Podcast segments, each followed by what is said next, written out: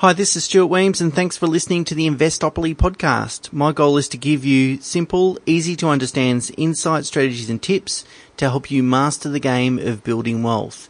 And in this episode, I'd like to talk about holiday houses.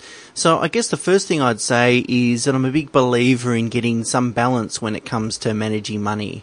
Uh, of course, we don't know how long we'll be on this planet for, so we certainly want to make the most of every day. Uh, but that doesn't mean, by the same token, that we should go out and spend with absolute abandon uh, without any regard to putting some aside for tomorrow. And it's just a bit about balance, really, I think. And so, um, often conversations with clients, uh, we talk about buying holiday houses or I get asked about buying holiday houses. So that's my first point is that not everything you do is going to maximize your financial perspective or financial outcomes, I should say. And, um, and a holiday house can certainly provide you lots of non-financial benefits. So what I did is I sat down and compared two scenarios. The first scenario is that you went out and bought a, a holiday house for about $800,000 that you used it throughout the year and particularly during peak periods, but you might have put it on Airbnb uh, for the off-peak periods, and that allowed you to generate around about fifteen thousand dollars net of direct expenses such as cleaning and advertising and so forth. Um, the option two was obviously not to go and buy an investment property, but instead to rent one. And I assumed that you rented at least for a couple of weeks during the peak period, during sort of Christmas and New Year period, and then probably sort of four weeks throughout the year, typically uh, through um, school holiday periods and so forth. So they're the two scenarios that I compared. Now, a couple of things before we actually get to the results of that comparison. The first thing is you've got to be aware of the tax treatment. So if you think you you can go out and buy a holiday home and negatively gear it like you would in investment property and save a bit of tax along the way, it's unlikely that you're going to be able to do that unless you um, make your best endeavours to make sure that the property is available for let throughout the whole year, including peak times. Now, if you're buying it for really lifestyle reasons, then it's probable that you'd want to occupy it during peak periods. Therefore, if it's not available rent through peak periods, then then the property is going to really miss out on most of its income or, or, or a large proportion of income it's able to earn.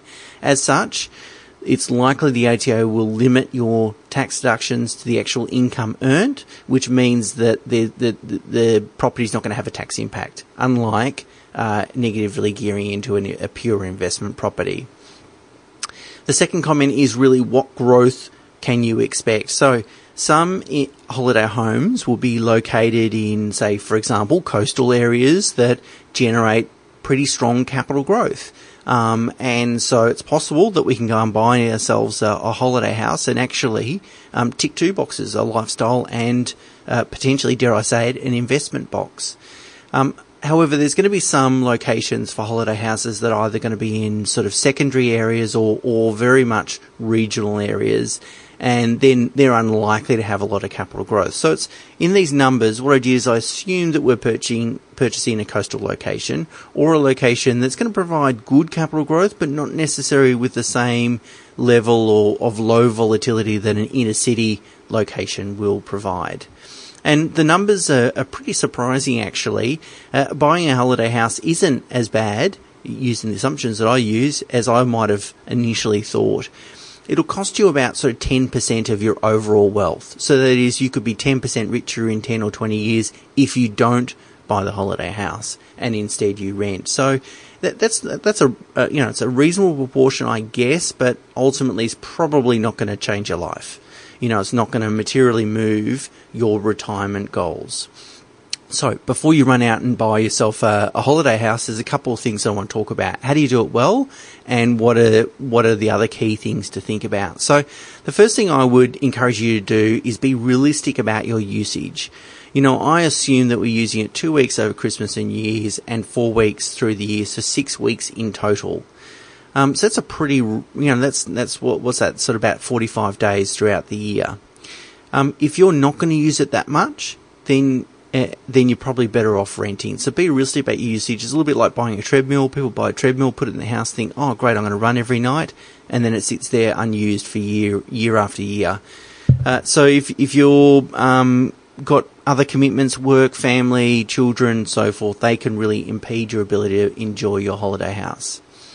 Um, so how do you do it well? So if you're going to go and buy a, a property, how do you do it well? The first thing is you've got to determine your price point.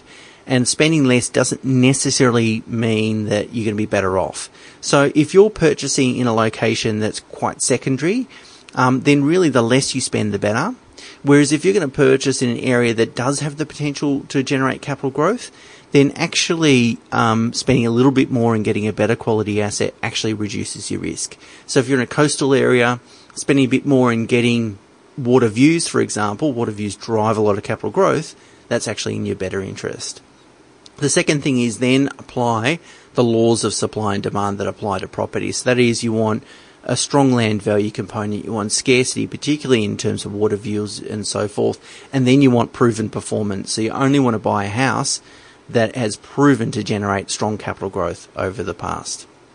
Uh, so I've included more information in the show notes and links and so forth. Uh, so that's holiday houses, people. Until next time, bye for now.